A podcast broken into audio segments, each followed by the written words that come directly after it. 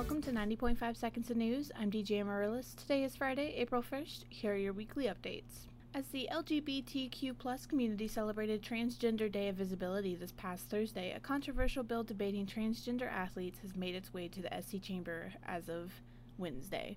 This bill will ban transgender athletes from women's sports.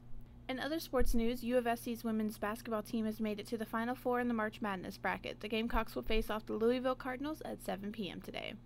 Since the Russian invasion of Ukraine, USC has shown Ukrainian support through hosting panels acknowledging its Ukrainian population and other things. Amongst those forms of support, the Russian club at USC has redirected all of its club resources to aid Ukraine. Students wishing to help the Russian club in their aid can reach out to the clubs through Garnet Gate or through their Instagram at Russian USC.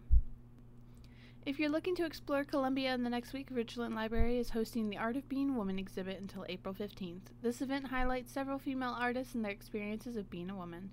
The exhibit will be located in the Richland Library lobby off of Assembly Street.